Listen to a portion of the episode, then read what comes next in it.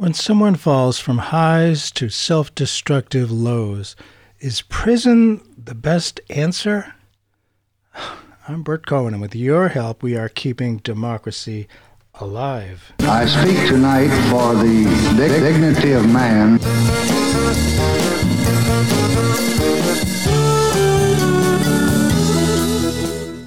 What kind of a culture thinks nothing of putting some extremes of human behavior on a pedestal while treating other, not entirely rare extremes as having to be locked away, denied just being able to live? Does no longer being a hero, falling from grace, make you a villain who, if you make some mistakes, must be caged in inhuman conditions? Our guest today, Keri Blakinger, went from elite figure skater to prisoner. Could it be a fact that there's a part of human nature we'd rather not see, and that there's a connection between exceptional achievements and self destructive behavior that can happen in the same person? In her new memoir, Corrections in Ink, our guest Keri Blakinger presents readers with an opportunity to look at what we'd rather not see. Her book exposes the broken system, the avoidable, unnecessary damage caused by a punitive culture as only an insider could present it. It's quite a story. Keri Blakinger today is an investigative reporter based in Texas. She covers criminal justice and injustice for the Marshall Project and writes Inside Out a regular column published in collaboration with NBC News. She previously worked for the Houston Chronicle, and her writing has appeared from New York Daily News, BBC, Vice, and the New York Times. She was a member of the Chronicle's Pulitzer finalist team in 2018 and 2019 for, for her coverage of women's jails for the Washington Post magazine. That helped earn a National Magazine Award. Before becoming a reporter, she was a very good skater, and she did prison time for a drug crime in New York. Piper Kerman, author of Orange is the New Black, calls her new book a testament where a woman can go after rock bottom. Thank you for being with us today, Keri Blakinger. Thanks for having me. Well, as a parent of two young women myself, I've seen firsthand the intensity of some parents for their kids in sports. Quite frankly, some of it struck me as unhealthy for the kids. In your suburban childhood, you were competing in figure skating at a level that sounds pretty intense. Tell us about that early stuff, please. Yeah, sure. So I started skating when I was, I don't know, probably eight ish, um, which is actually late for figure skating. Um, there were kids I grew up with that had, you know, started skating at two or three or four. Wow. Um, mm. But okay. I know, right? Um, but I mean, my mom saw an article in the local newspaper and was like, "Hey, you want to try this?" Um, so I did. Um, and you know, it started out with sort of normal group lessons, and then moved on to individual lessons. And um, as I got better, it became, you know, more time at odd hours. Um, and then I graduated from sort of skating in the local rink to a rink that was a little further away and had better coaches. And then by high school, I was skating at the University of Delaware rink, which was at that point an elite training center. And it was about an hour and a half from where I grew up. So I would leave school around 10 or 11 every day. Um, have, you know, someone would drive me to the rink and then I'd train until, you know, five or six at night. And mm then do homework in the car on the way back. And um, that was sort of my childhood. it sounds like an intensity that is I not there's different ways of being a child. You know, there's different images of childhood. That's not what first comes to mind, I have to say. But people do it differently, that's for sure. And, and uh, again, with two daughters, I've witnessed the pain and shock that often comes when a secure partnership is suddenly broken off.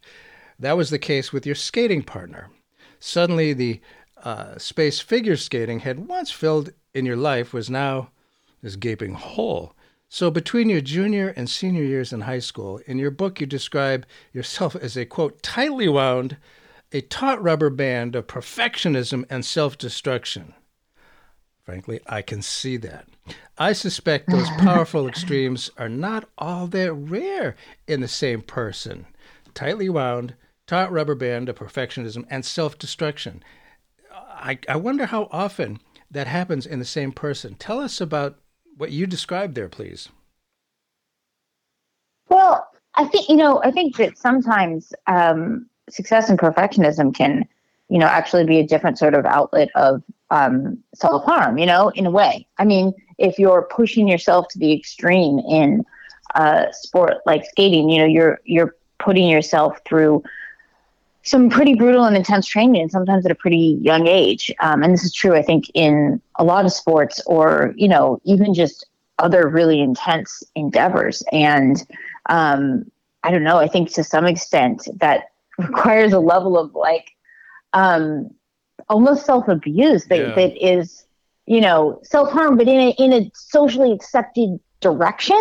You know, like it's not like being a heroin addict where everyone can see it as as as clearly harmful. Mm-hmm. But um, when it's something that's successful, um, I, I think you know that that can actually be not even flip sides of the same coin, but like really just the same side of the same coin in a different light. Um, but mm. you know, in in in my case, I mean, I um, you know, I, I, by the time I was right, that line was written about like towards the end of my skating career, right? And by that point, I mean, I'd been um, training pretty intensely for years. I didn't really have any sort of normal social support or social structure because um, I just didn't have a sense of what a normal kid's life was mm-hmm. like at mm-hmm. that point. Um, you know, when you're young, you don't have some alternate frame of reference for what normal is, right? I'm, not, I'm, um, not, sure I do at my age either, but go ahead. no, no, no. I think you do. Like you said, that's not a normal childhood, right? Right. Like we know that now as adults, but I don't think I fully appreciated as a kid. Um, you know what you lose when you lose out on just learning how to have normal social interactions and relationships. You know, because it just seemed like a sacrifice I was willing to make, and I, I don't think I sort of realized um, what that would look like in the long run. Mm. Um, but at the same time, you know, I was struggling with again an intense sport, so I had, um, you know, I, I, was just struggling with some depression and eating disorders, like pretty severe eating disorders, um, which of course I think make the depression worse. Um, and you know, you're also there's also this thing in figure skating where um, at least when I was in it, and the sport is trying to do more to address this, where you're being told that you're getting too old from like as young as you can remember. You know, you know that your career has a, a tight timeline. I remember there was an, uh, a 23 year old skater that I remember hearing referred to as the old lady. Um, and and and she you know that was an outlier for like a, a single skater to be still competing at that age at that point and um, I think that that sort of just ratchets up the pressure on an already intense sport. Like it's not mm-hmm. just the intensity of the now, it's the knowing that there really might not be a tomorrow or not many tomorrows. Mm. Um, so, you know, I think that I, I, think part of it is, you know, my personality and part of it I think is also um, my, you know, my, I think, you know, my parents' encouragement and, you know, part of it was the world of skating. And I mean, all of this sort of combines to like, yeah, I was a really intense um, kid, and I think saying I was a um, tight, you know, a taut rubber band is is sort of really sort of encapsulates where I was at. And I, am as you describe it, I'm getting the sense that that intensity, that total focus, can fill in uh, a space where other things might otherwise be, like just being a kid or whatever, not having to be a perfectionist. But but this intensity, this uh, this focus can, you know, take up the space that might be uh, taken up otherwise. And over time, as you say, uh, one has to pay a price for that. How did you come up with the name of the book, Corrections in Ink? That's interesting. Do tell. Oh, um, so I was writing this during the pandemic, and I was, you know, this was in like early 2020, and I was, you know, I don't know, isolating with my best friend, and we were trying to think of book titles as I was writing this, and it, she actually came up with the title, but it's a great um, play on words because I mean, obviously, corrections.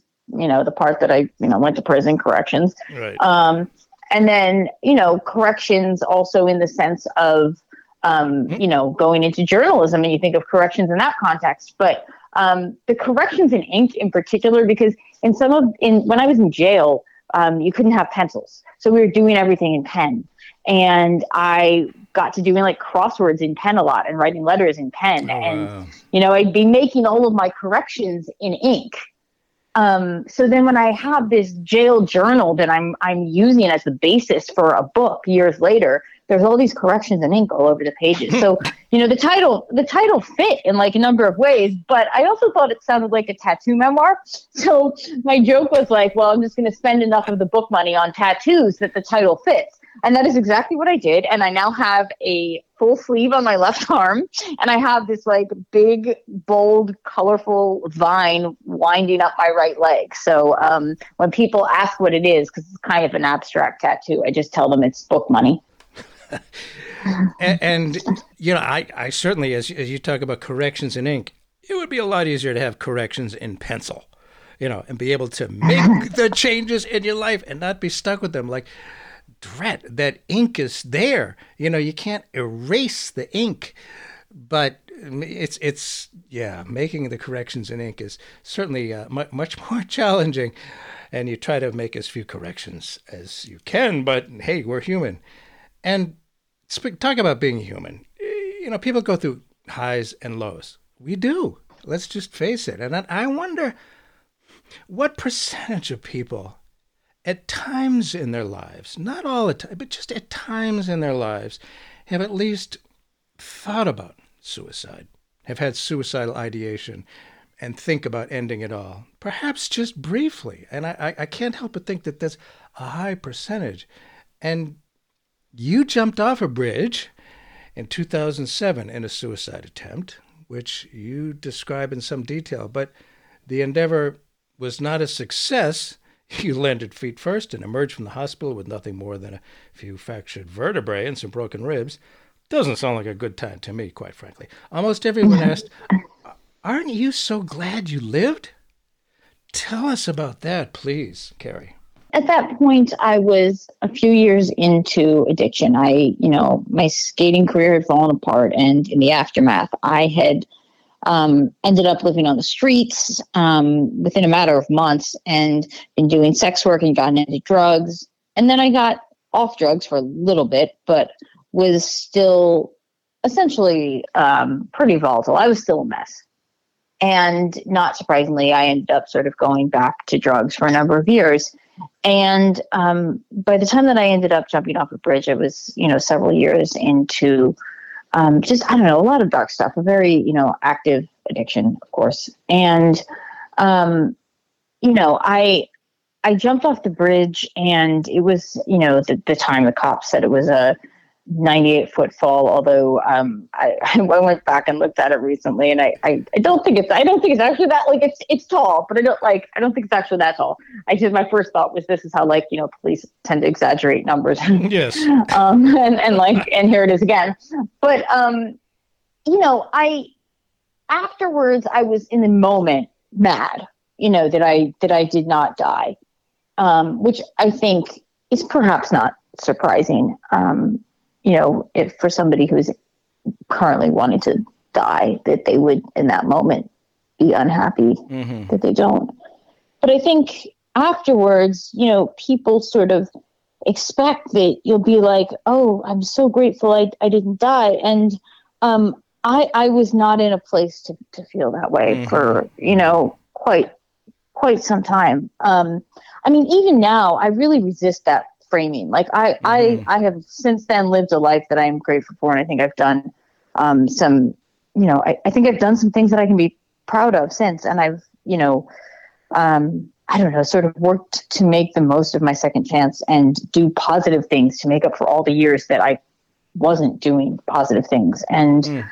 um, but I still sort of resist that idea of like, are you grateful that you survived? Because to me, the the flip side of that is like, then I if I start thinking about like how happy I am things didn't go a different way, then like I also start thinking about how sad I am that things didn't go better. Like how the, I start thinking about the regrets, you know, and I really don't spend a lot of time um, going down all the what ifs of how my life could have been because that can just get to a really dark place for me. Um, obviously, there's a certain amount of self reflection, but I just don't think it has to involve sitting in a lot of what ifs um, in either direction, whether they're positive or negative. Yeah, I'm sure. And and the fact that the suicide was not successful doesn't make you all better instantly. You know? I mean, right. just it's not going to work like that. For those who may have just tuned in, Bert Cohen here. The show is Keeping Democracy Alive. We're looking at uh, a part of our society that we don't often like to see, and that's uh, well, the prison system. Corrections in Ink is the new book from our guest, Keri Blakinger, uh, former skater who uh, has gone through some amazing stuff, and this is a memoir. And a lot of it does include drugs. And, you know, if you think about it, drugs and exceptional achievement are not always at odds with one another. One thinks about the glory days of Saturday Night Live in the mid 1970s. Those guys were all doing cocaine like all the time, and it was tremendously successful. And people have felt that, oh, he was better uh, when he was doing cocaine, like Robin Williams, for example. You know, people people have said that.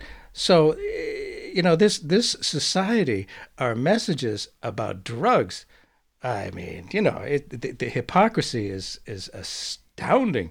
You had some, I mean, some amazingly, seriously impressive academic achievements when you were at Cornell doing uh, the white powders of meth and heroin. Tell us about that, please. Some of those impressive academic achievements. well, I think a lot of people think it's really odd. I get this question a lot like, how were you still in school and doing well in school while you were doing all these hard drugs? Um, and I mean, I think part of it was that you know I was I was an English major and I was just um, you know good at writing, so I think that helped. um, I, but obviously, that's not all of it. Um, you know, part of it was that I had been raised in a family where I think that I was taught to view academic success as almost a moral virtue. Um, and mm. when there was so much else in my life that was just clearly a train wreck, I think this felt like one of the last things that I could hold on to to say that not all was lost, that I was not a complete train wreck, that I still had some value, that there was still some hope of a future maybe someday. Um, I seemed pretty intent on self destructing, but this was sort of the one last vestige of, of hope that I had. And I really put um, outsized emphasis on it. And, you know, I, I, I hung on to this as one of the things that, you know, this was sort of my measuring stick for if I was too far gone.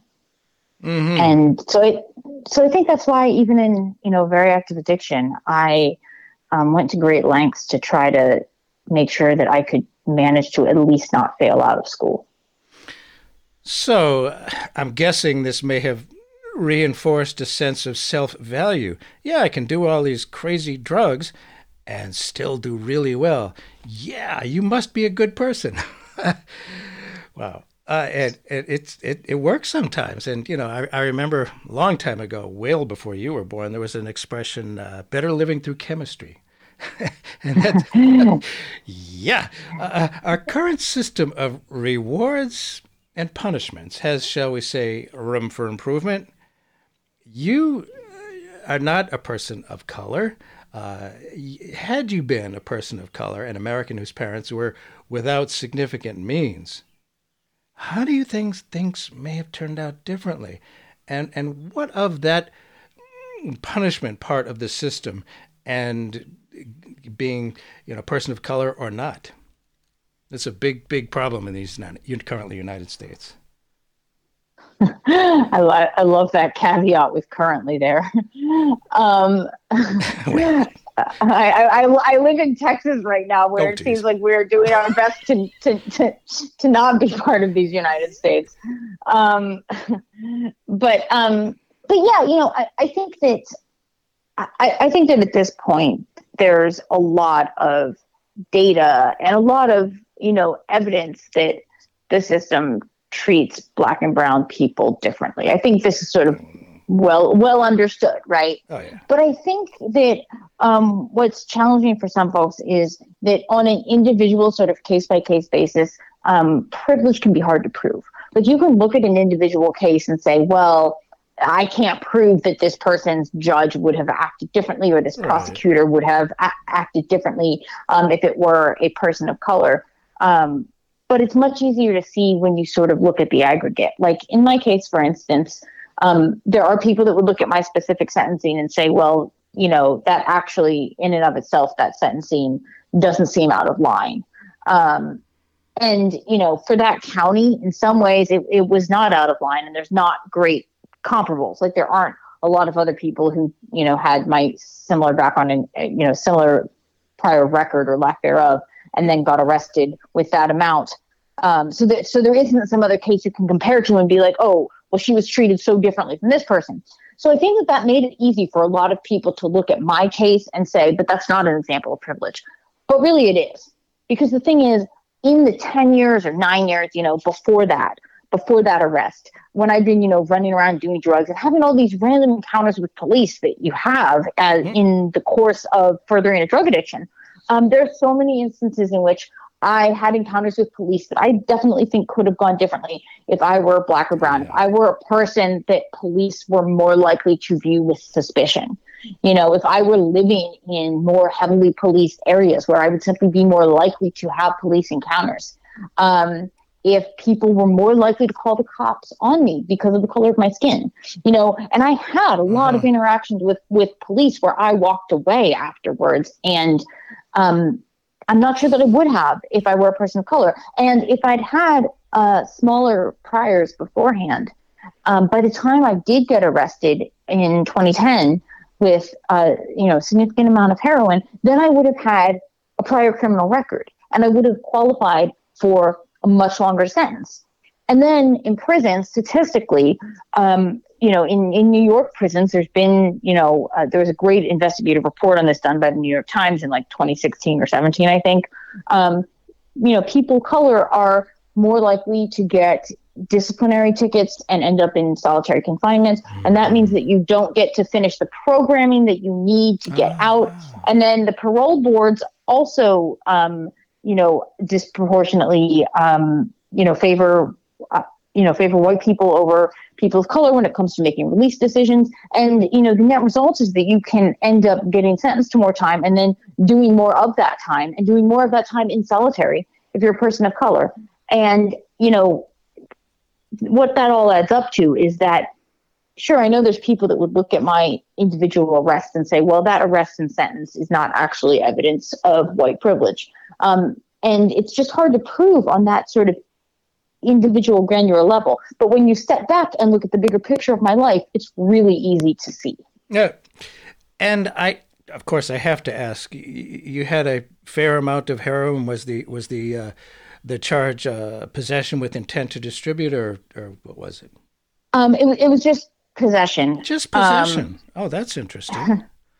Well, so here's the thing, though. I think part of that is probably because in New York, the sentencing range for possession is so significant that there wasn't really any need to add um, intent to distribute. It was already an A2 felony.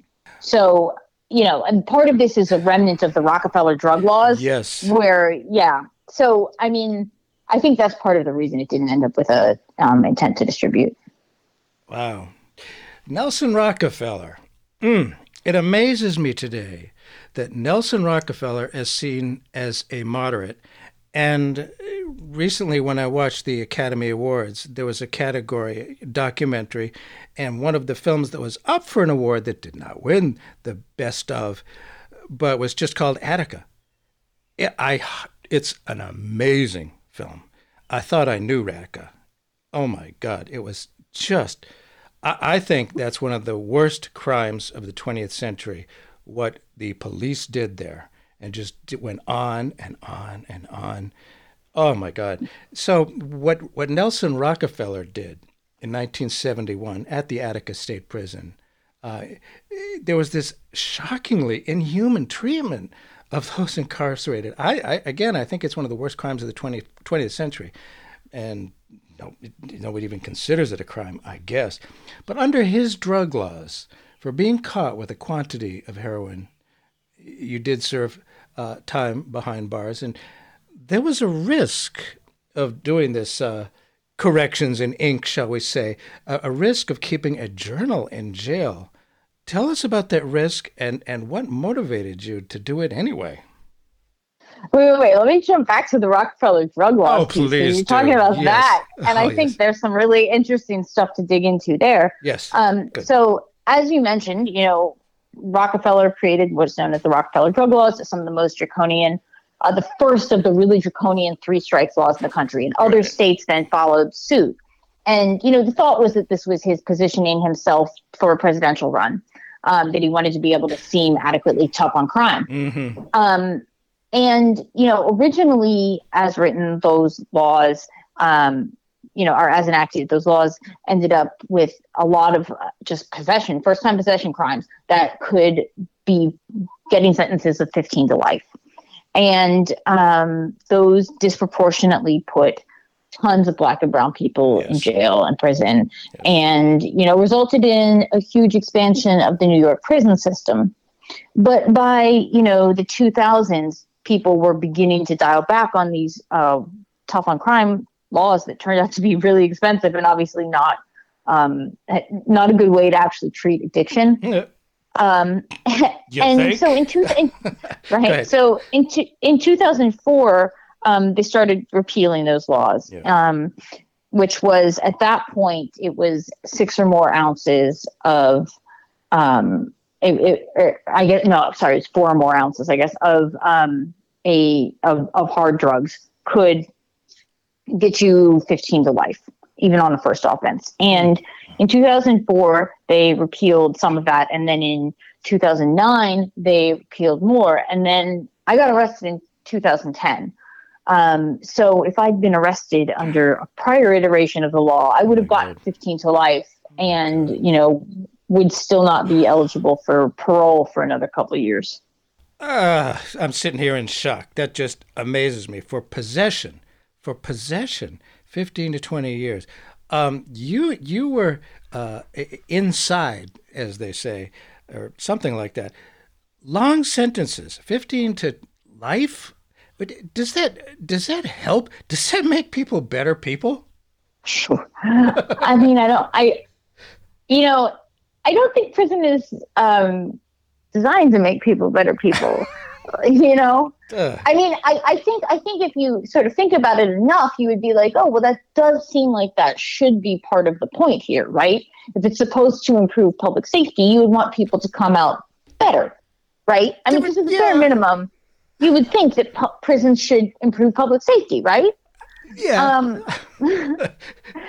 but like but then when you sort of think about how that would actually work out like well i mean the whole principle sounds a little odd like you're going to take all the people that we, you know, consider to be bad people. Right. Um, you know, whether it's actually mm. mental illness mm-hmm. or, you know, um, you know, and any of the other many factors that that put people behind bars. I mean, in theory, you know, we think these are bad people, right? Mm. And we're going to just put them all together um, and lock them up together in one place for a long time and then hope they come out better like like like that's aside Sorry, but... from all of the right like aside from all of the um ways in which we fail to provide support to them when they're inside or you know when they're reentering afterwards and aside from all of the abuses and ways in which normal prison treatment like just the routine stuff sort of eats away at your basic humanity and yes, dignity yes. um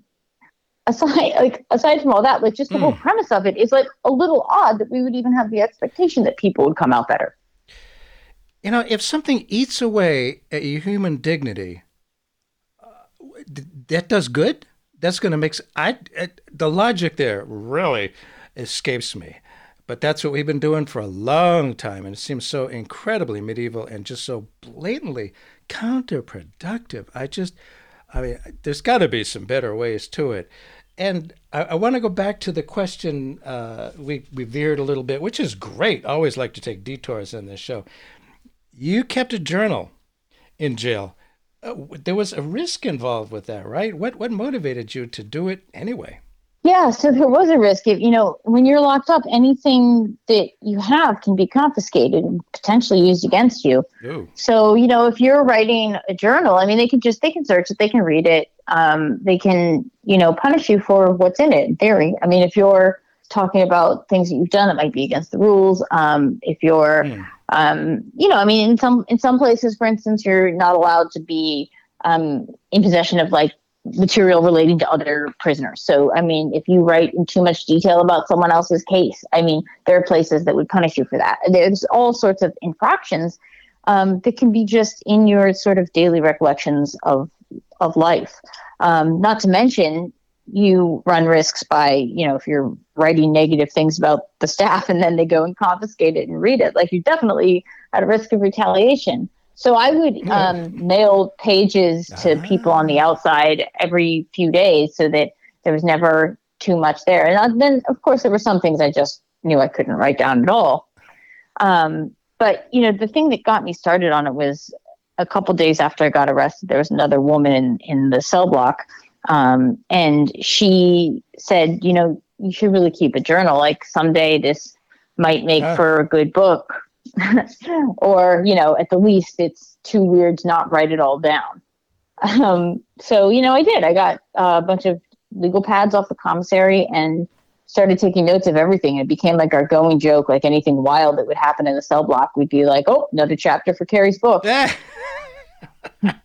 well, good. I, it, it's it, uh, a different story that a lot of people don't get to see. If you just tuned in, dear listener, Bert Cohen here. The show is Keeping Democracy Alive. We're speaking with uh, Keri Blakinger, who is currently an investigative reporter based in Texas. Well, Texas, what can I say? Her new book is Corrections in Ink. It's a, a memoir.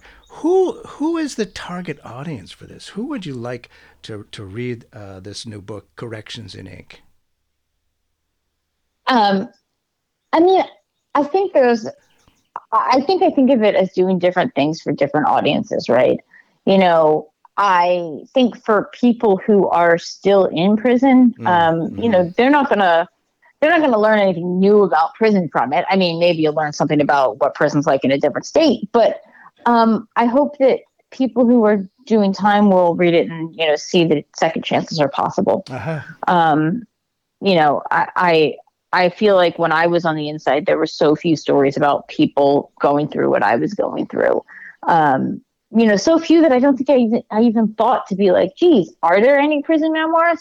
And um, at the time, Orange is the New Black actually came out while I was in prison, so I, I read it then but you know that was the only one. And i remember being just so blown away by reading someone else having my same experiences. Uh-huh. and that was like i don't know it was like having an itch scratch that you didn't even know was there.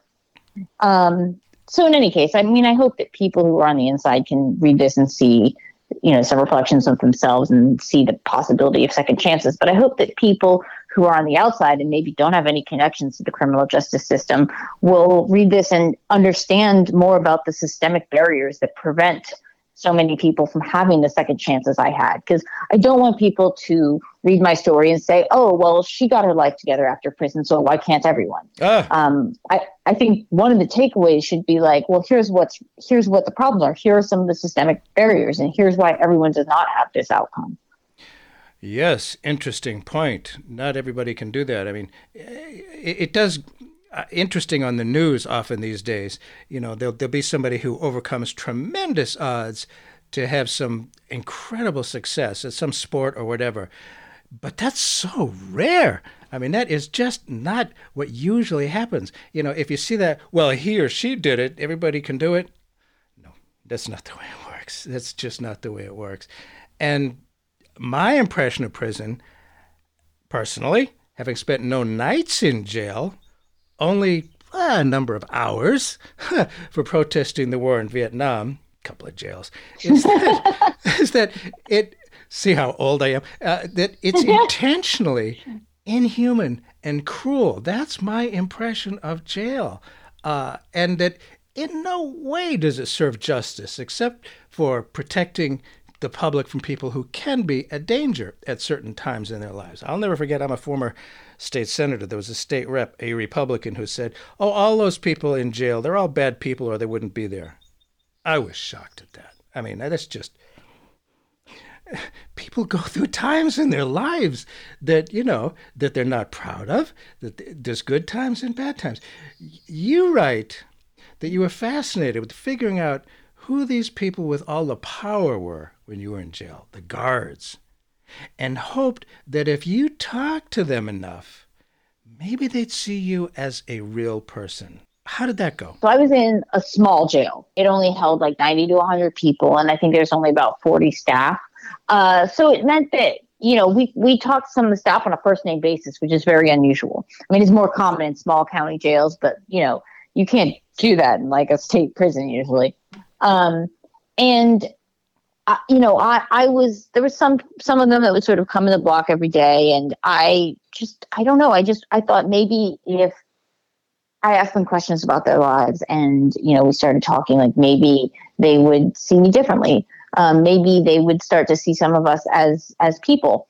Um, right. And I think there, I, I, I think some of them do, right? You know, there's definitely some staff that I think always saw us as people um, especially because it was a small town and they would sometimes run into us in the free world, you know.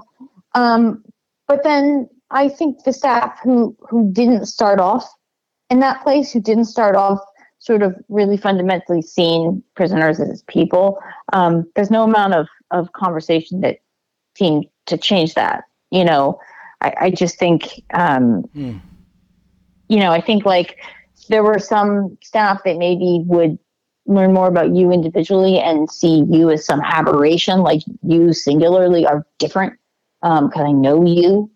Um, but I don't think it sort of changed the bigger picture ideas. And I don't know that that's necessarily the fault of the staff. I mean, I think if you're working in that system that um, really teaches you to see prisoners as the other, as like less than human, as animals.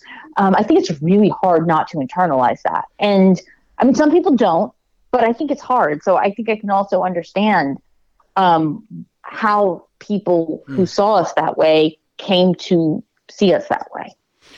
Yeah, I guess you kind of have to. I mean, in, in the various uh, wars that there have been, Vietnam comes to mind first there was sort of a necessity of seeing the other side as less than human because if you saw them as as your brother or sister, you couldn't do what you're doing to them.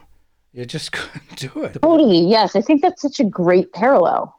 Say more. Well, I mean, I think the idea that Dapper, uh, on some level, sort of fundamentally trying to see prisoners as the enemy yeah. is sort of what is, um, you know, is sort of what underlies it here. I mean, in some states, mm. like in Texas, for instance, you know, we said I, am in Texas now. I report in Texas. Prisoners can get in trouble for asking any personal questions of staff. Like, you know, I, I, and and I think the idea is that so you don't have like information you can use against them or whatever. Um, so you can't manipulate, control them. But you know, I I think that it also has the effect of purposely making it more difficult to see prisoners as people because they, they cannot be someone that you have any actual um, sort of personal relationship with. They can't do that. You were in solitary confinement a few times. Yikes! How did you end up there, and what was that like? Um, you know, one of the times I ended up there was just, um, you know, just sort of routine medical isolation when you got shipped from one um, one jail to another uh, the new jail would typically isolate you for some period of time, just oh. um, you know, to ostensibly make sure you weren't bringing in any diseases or whatever. Um, hmm. Which is interesting because I've I've since found many places don't do that, but you know, some of the jails in upstate New York found this necessary. And then um, one time I was in because they um, said that they'd found drugs in my cell you know, there there were not drugs. Um, I, I mean, maybe they believed that, that they found drugs, but there there were not drugs in myself. Um, and you know, the first time I was in solitary, I mean, I don't think I thought it would be that bad. I think I probably hadn't given it a ton of thought. It didn't sound great, but I think basically, like, you know, I thought I like spending time alone. Like, it'll be okay. Um, solitary is just like spending time alone, but it's not. It's not like spending time alone at all. It's a lot more like just being buried alive. Oh. Um, you know, I walked in the cell the first time and it was this neon white cell with a door, solid door with a tiny window slit, um, no clock, uh, nothing to do. Like, you know, you don't have your, um, the few belongings that you have, um, you know, you don't have with you in a lot of, a lot of times when you're in solitary. Um, there was a small window slit at the top of the cell um, looking out above the bunk. But if you stood on the bunk to look out, you'd get yelled at.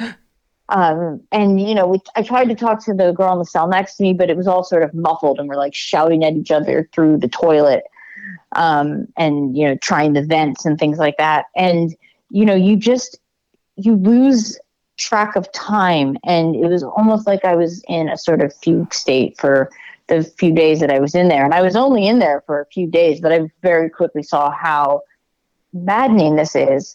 Um, I think that solitary hmm. sort of eats away at two of the very fundamental things about what it is to be human.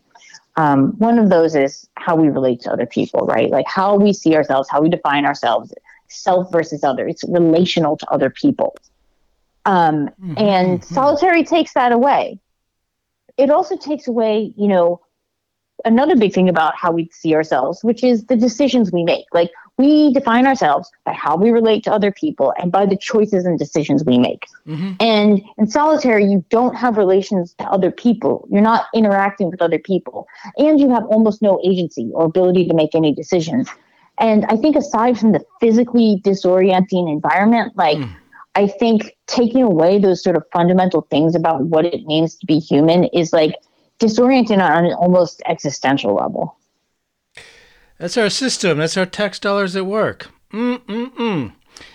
I have to think it can be done better. I had never heard of something called shock camp. What what is that? You write about that and what it is, and and and why you hoped, at least initially, you would get into it. In New York prisons, um, shock camp was this way to get out early if you had a sentence of three years or less, or if you had three years or less left on your sentence, then you might qualify for this six month military boot camp style program.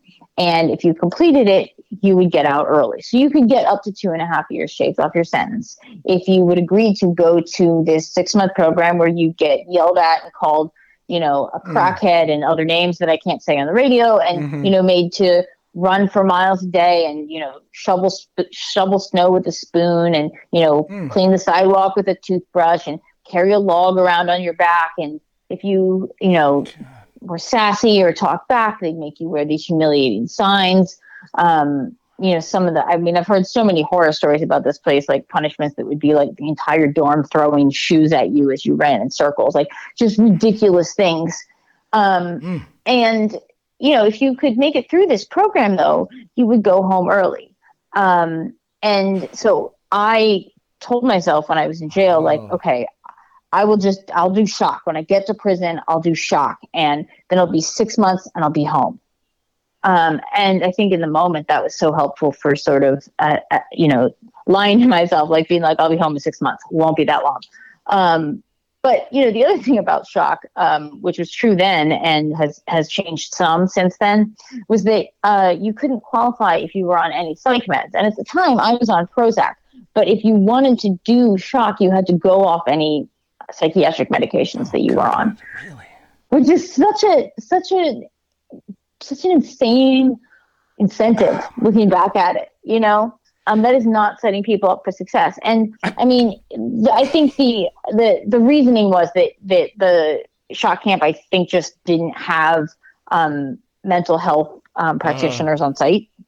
So they just didn't have, they weren't set up to be giving out psych meds every day like the other prisons were. So um, you couldn't take part if you were on meds. And um, I ended up not doing it for that reason. And also by the time I finally got to prison, I didn't have um, that long left. Like it was, you know, several months more than the six months, but um, it wasn't like years. So at that point, I was just like, you know what, I'll just I'll just do my time. Um, because the other thing is, you know, they could always extend your time in shock, like it was six months typically, but sometimes you could get, sometimes you would just get to the end of it and find out you were getting um, what they called recycled, you know, as if we were trash, and then um, have to do another six months. So um, I didn't end up doing shock, but after I got out, I, have I've written a few investigative pieces about it. And, you know, those New York shock programs are some of the last in the country that really rely on that um, sort of humiliation based um, treatment. And I'm using treatment in air quotes here. Uh-huh, uh-huh. Um, because, you know, there's a lot of evidence. I mean, other than common sense, there's a lot of evidence that this is not, uh, the yelling at people is not effective addiction treatment. and humiliating people. I, I I'm thinking to myself, you know, we look at people, you know, and hold people in in different esteem. You know that prison guards, in theory, you know, more respectable than the prisoners and the people who dream up these programs. Like, wow, that sounds. I'm sorry, as you describe it here, it sounds. What is wrong with these people who think of this stuff? It's just, ugh. Well, you know, no, I, I agree, but I also can see where this came from, right? Because this was from the war on drugs era, yeah. right? Like yeah, this yeah. was these these programs came about in the late '80s, early '90s, and I think there was some thought that this would be like a scared straight, like you'd yell uh-huh. at people and scare them so much they wouldn't come back. Right. Um, and I, I mean, maybe that sounds maybe that sounded good at the time, but I mean, I think now we can understand that you can't yell at someone so much that they stop having a mental health problem because that's what this is you know? Um, i'm sorry to laugh but that's and, yeah a little crazy. Go ahead. Right and um, you know and i also think that part of the reason the programs evolved in this way was that um, prisons were overcrowded in the 80s and 90s you know the war on drugs started amping up and they hadn't uh, built out a lot of these prison systems in the way they eventually would so prisons were getting overcrowded. And I think that some states were looking for ways to, you know, reduce the prison population. And this would do that. This would allow them to have an excuse to let people out early without seeming soft on crime. So I think that was part of the motivation here. And then also, you know, again, it was the war on drugs. And I think yeah. this sort of just the visuals like played into the war on drugs ethos. You have people, um, you know, with shaved heads because they shave your head when you go into shock, even if you're a woman. Um, you know, people with like shaved heads and like shiny boots wearing these, you know, sharp uniforms and ties. And um, I think, and then, you know, and they're marching in, in lockstep and like, you know, doing, you know, singing and things like that. Um, and I think that sort of was very appealing uh, to what punishment was expected to look like in the war on drugs era. Punishment. Mm. I don't even think it works on little kids, quite frankly. I, I mean, I don't know you know, the idea is to, to, to, disincentivize bad behavior, it seems to me. For those who may have just tuned in, Bert Cohen here. The show is Keeping Democracy Alive. Our guest today is Keri Blakinger, who's written a new book, Corrections in Ink, gone from being a uh, figure skater to uh, an inmate in jails. And when I think about jails, I, I, I, can't help but think about the movie Shawshank Redemption, an incredible movie. And of course, Piper Kerman's book and popular TV series Orange is the New Black. How similar to that is what is what you experienced? Is it was that an accurate picture? I think um, is prison like Orange is New Black is the singular most common question I get about prison. I bet it is. Sorry. I actually no no no, it's fine. It's actually so common. I actually did a TikTok on it and it got like, I don't know, like half a million views or something like um but you know, I think that uh, obviously Orange is the New Black is a fictionalized version of a real woman's experience, right? right? So season one of that show sticks pretty closely to what is in her book and is um, i think there's some liberties taken that are not realistic but there are many ways in which season one is very close to reality. And then it sort of gets into the realm of the ridiculous. And i think one of the biggest things that is um, that you come away with with that's sort of inaccurate is that you know orange is the new black takes all of the most wild things that have possibly ever happened in prison. Uh-huh, um, uh-huh. You know, like, are there ever women that escape and steal a prison van? Like, yes, sure. Um, are there ever women that get pregnant from a staff member? Like, yeah, definitely. Um, you know, are there, you know, all these sort of illicit drug rings and things? I mean, these things happen. Um, but they are not most of, of uh-huh. prison life. You know, most of prison life is just boredom and waiting for time to pass. Uh, and that doesn't make for good TV. Exactly, you know? right. So that's why, t- yeah, they, t- they take their uh, literary license. What the hell? I mean, they want it, they want people to keep their eyes on the screen. And if it's boring, they're not going to do that. um, so how did you are working in journalism now? Uh, you, how did you end up getting that job? Did you always know that you wanted to cover prisons? Um, no, I, I, did not. When I started in journalism, I, I think I actually was sort of not interested in covering prisons because I don't know. I thought people would just sort of think, um, yeah, well, of course the you know the felon is covering the felons. Like she probably can't do anything else. Um, I, I, it seemed almost um, I don't know predictable or trite or something. Um, and and then I you know a few years in um, the I was at the Houston Chronicle and a reporter who covered death penalty for a long time had retired, and my editor was like, "Hey, do you want to cover some death penalty?" Um, and I, you know, you'll still be like a general assignment reporter, but you can just kind of do that on the side. Um, so I did. I, I started covering death penalty, and that sort of expanded into covering covering death row conditions, and then general prison conditions, and then juvenile prisons too, and then you know, the legal system and, um, you know, courts and mental health. And it sort of expanded into broadly covering criminal justice. Um, and, you know, as I realized that I was, I was good at it and that, that this was a particular realm of reporting that I was, um, you know, particularly good at connecting oh, with sure. sources. Um, you know, you know your stuff, really unfortunately. right. And it became really clear that, um, you know, it became really clear that this was an area where I could have impact. I, I just I can't imagine and and and you uh, you began covering death row for the Houston Chronicle. I cannot imagine what that's like. And I, I did want to ask about uh, the, a, a Michigan prisons now have broad bans on certain types of books, and and you've written a book about banning decisions in Texas. Do you think your book will be banned in prisons. How do prisoners get sent books in the first place? I'm guessing solitary did not allow for you to have books in there. Uh, well, whether solitary allows for books depends on why you're in solitary and what the facility is. Like sometimes, if it's for medical isolation, you might. If it's for certain kinds of punishment, you might or might not. So that varies. Um, and in terms of um, prison book bans, like as of now, I um, have not had any prisons where I've had reports of them banning my book. I had one where there was uh, where officials initially told this woman she couldn't have it, and then when she complained, they were like, "Oh, sorry, we're wrong. You can have it." Wow. Um, so um, you know, I, I, I don't know. Maybe they just didn't want me to, you know, drag them all over the internet for it. Yeah, um. They'd get publicity about it, eh, but that would probably right. increase the sales of your book, which well, is not such a bad thing. well, but maybe they don't want that. I don't know. um, I got to ask. But, you know, I just want, we don't have much time left, but I wanted to ask about the word penitentiary. That's a word based on the idea of penitence which is a really old word.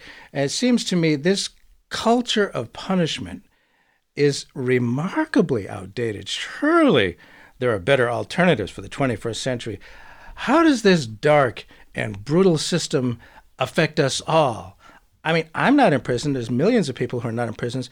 How does it affect all of us? And what are your suggestions going forward? You have unique knowledge. Well, Go ahead. Well, I think we sort of touched on this a little bit before when I was talking about the idea of public safety, because mm-hmm. um, I think that a lot of our conversations about prison have generally been sort of weighing um, punishment versus rehabilitation. But I'm not sure that's necessarily the, the best framing. I mean, the idea of prisons is at a minimum that they should improve public safety, right? Like that right. is the goal of creating prisons, right? Right. Um, and I think we should look at whether they achieve that. And, you know, when you abuse and dehumanize people, um, when you lock a bunch of troubled people together who are struggling with mental health issues and are, you know, struggling to get by in life, and um, you then dehumanize them and do things to take away their dignity and abuse them and further traumatize them for years. Um, then when you release them, it's pretty foreseeable that that's not going to improve public safety. And I'm not saying that to be sort of like, oh, you know, feel sorry for the criminals or whatever, because definitely I, I understand there are people that would hear me say those things and think that. I know this because, you know, people email me these things. Um, mm. You know, but it, it's not about like, do you feel sympathy for the people in prison? It's about like, how can we interact with and treat them in a way that will make them most likely to succeed afterwards. Yes. Because if we want to improve public safety, those people in prison need to succeed when they get out. Absolutely. You want something that's going to work. And if the goal is to increase, as you say, public safety, uh, it doesn't seem like the current system is working. Um, I did want to ask about when I was in the state senate, we had a bill to to require the inclusion of dental care for low income children, and most of us at the time hadn't considered the importance of dental care in a person's opportunities in life. One of your biggest reporting successes was focused on dentures in prisons, somehow given practically no consideration. How did you end up investigating that issue for a year, and what became of it? Um, yeah, so this is one of my favorite stories. When I started covering death row, um, one of the first sources I met with told me that, hey, everybody on the row is going to get dentures. And I was blown away because I was like, wait, they don't get dentures? Because when I was in New York prisons, like if people didn't have teeth, they did get dentures. Um, but that was not true in Texas. And so I called the prison system the next day and I was like, hey, is it true everyone's getting dentures? And they were like, no, that's not true. Like, we're still not giving people dentures. And I was like, oh, okay, well, that, that's a thing. So I started investigating and, you know, I tracked down years of policies and data around, you know, how many dentures they were or were not giving out. And I tracked down people who, you know, were not getting dentures. And I found out that, you know, their policy and practice at that point was that if you didn't have teeth, they would take your mess hall tray, puree it in a blender, pour it in a cup, and you could eat a, what they call a blended diet, you know, or you could try to just gum regular food. Um, and when I put all that together into a story after 11 months and published it, there was one particular state senator who was really incensed by this, and he pushed the prison system to change. And so they bought a 3D printer and started 3D printing oh, dentures. Oh. And that probably made a difference. There are now, you know, a few hundred, um, hundreds of, of prisoners who have dentures who would not otherwise. So we, yeah. we can make things better. We can learn. Really, I know it doesn't seem possible. I mean, one of the things I've learned from history is that we never learn from history, but we can learn from history. We can learn from this, and that's what this book, it seems to me, is about and reveals to a much wider public. It's called Corrections in Ink. Our guest today has been its author, Keri Blakinger. Uh, thank you so much for being with us today on Keeping Democracy Alive. And uh, yeah, there's a lot of room for improvement, and maybe this book will help. Thank you. Thanks for having me.